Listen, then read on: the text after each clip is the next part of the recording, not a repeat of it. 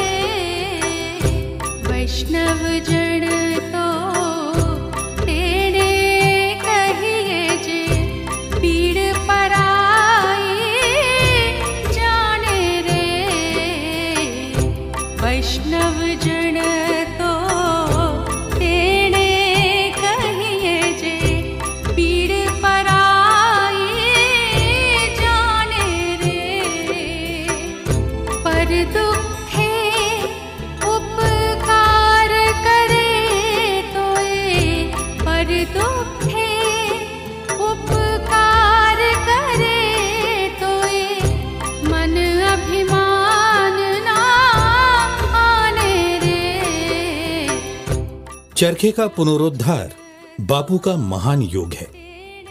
बापू पूरे देश में घूमे। लोगों की गरीबी देखकर उन्हें बहुत दुख हुआ। उन्होंने मार्ग खोजा। उन्हें लगा चरखा थोड़ी बहुत सहायता कर सकता है। बापू ने खुद चरखा चलाया और उसका बुना कपड़ा पहनना शुरू किया। चरखा बापू के लिए अजीबो गरीब कल्याणकारी साधन साबित हुआ। देश ने चरखे की ताकत पहचानी। बापू की दृष्टि में चरखा केवल सूत काटने का साधन मात्र नहीं था। उसके पीछे वो देश का हित देखते थे। उनके लिए चरखा स्वदेशी व्रत की आत्मा थी। एक तरह से चरखा रचनात्मक कार्यक्रम का आधार बना। चरखा राष्ट्र की प्रगति और स्वाधीनता आंदोलन का प्रेरक बल था।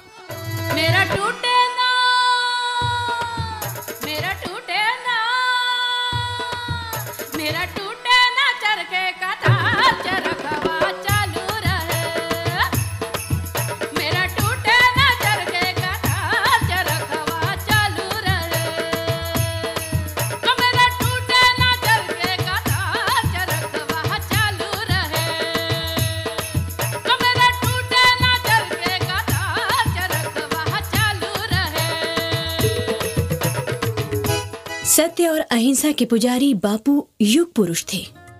पूरा युग गांधी युग बन गया। क्या साहित्य, क्या समाज, क्या कर्मकांड, सभी गांधी की नज़र से देखे जाने लगे। अहिंसा पर बापू का प्रयोग कितना बहुमुखी था। उनके छोटे छोटे व्यवहारों में न मालूम कितने महान सिद्धांतों के व्यवहारिक प्रयोग चलते रहते थे। उनकी सरलता में अपनेपन में कितना प्रभावशाली आकर्षण रहता था। इतिहास? जी। आपको नहीं लगता कि सीमित समय के कार्यक्रम में हम इस विशाल व्यक्तित्व के विषय में और कितनी चर्चा कर पाएँगे? हम्म ये बिल्कुल सच है तारीख सत्य और अहिंसा के मार्ग पर चलकर इस महान संत ने न ही सिर्फ़ देश को आज़ादी दिलाई बल्कि हमें उन आदर्शों पर जीने का पाठ भी सिखाया। आने वाली पीढ़ियाँ शायद मुश्किल से ये विश्वास कर पाएँगी। कि गांधी जी जैसा हाड़मास का पुतला कभी इस धरती पर हुआ होगा? आज दो अक्टूबर को राष्ट्रपिता हमारे पूज्य बापू को हमारा श्रद्धा पूर्वक नमन। आज़ाद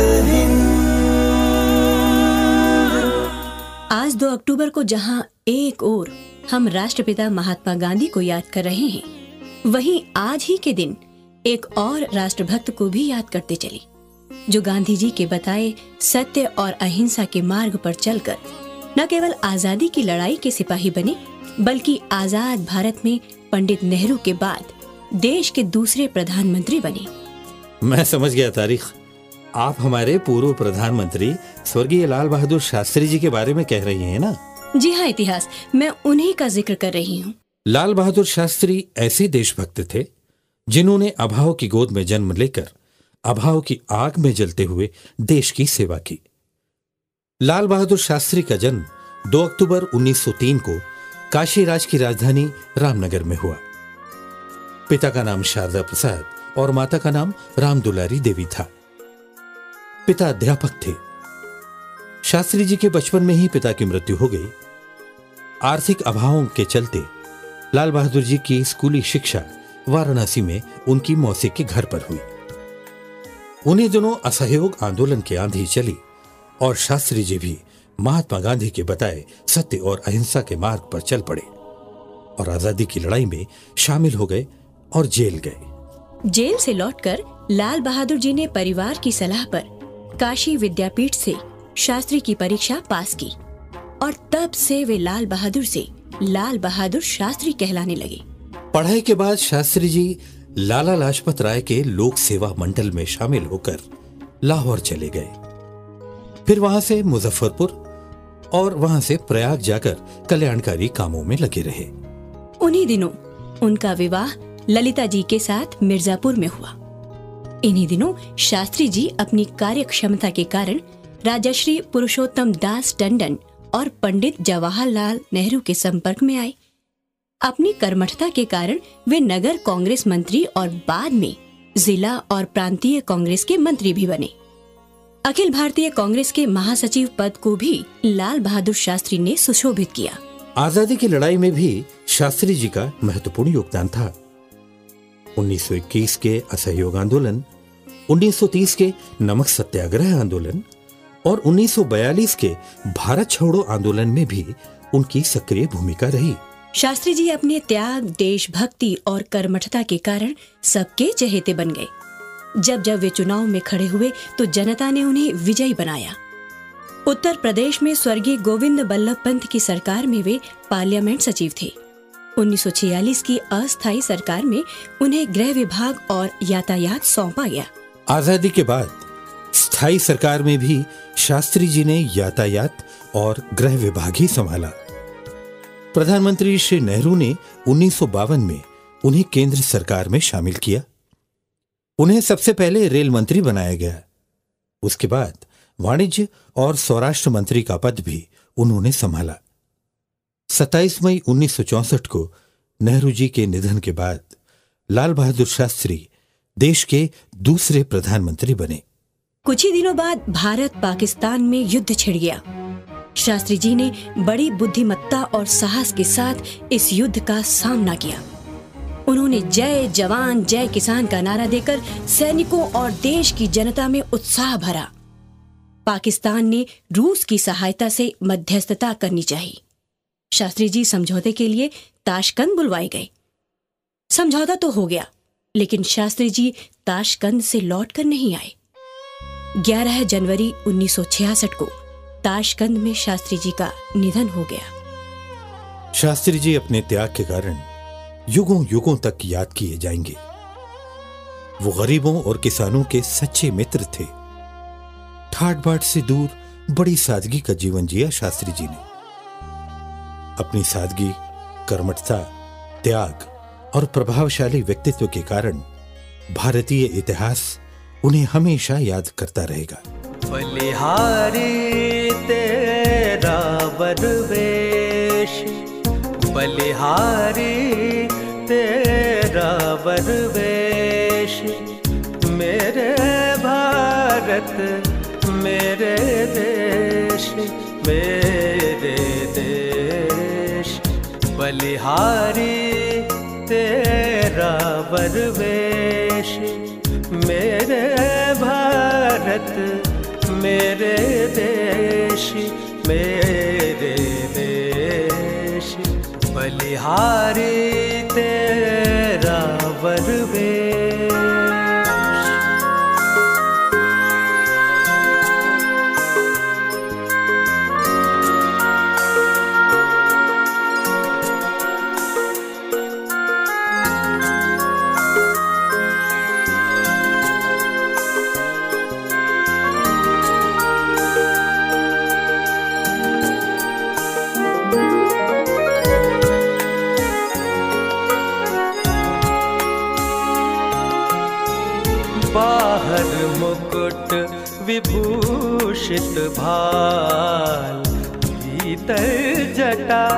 जूट का जाल बाहर मुकुट विभूषित भाल भीतर जटा जूट का जाल ऊपर नभ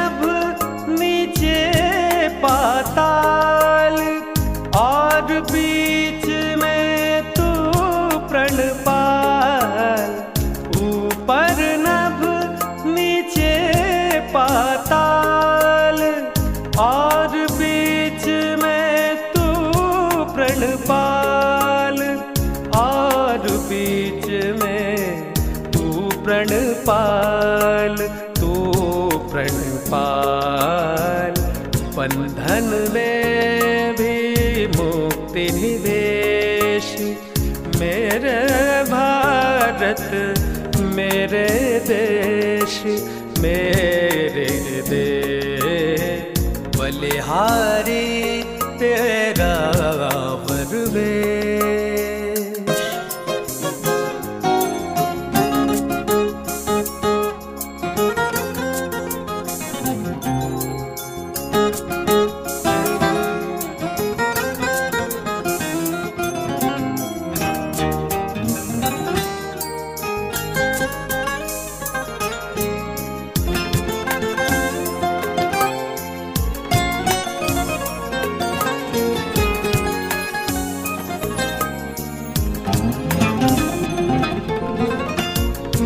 मस्तक में रखता है ज्ञान।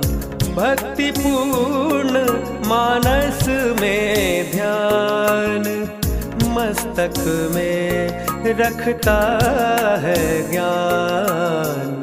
भक्ति पूर्ण मानस में ध्यान करके तू प्रभु कर्म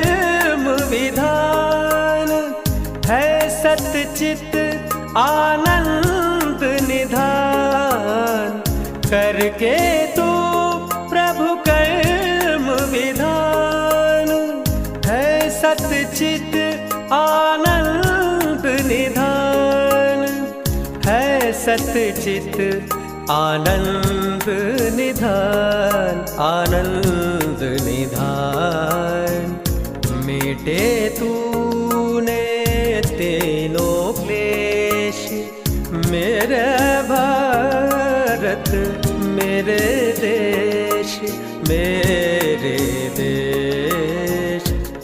बलिहारी तेरा वरवेश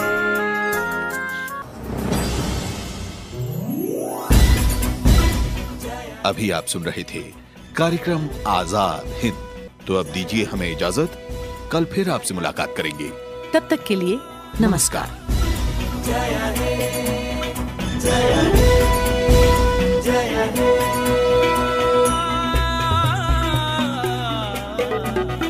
जज्बातों की है आनिया उम्मीदों की है रोशनी।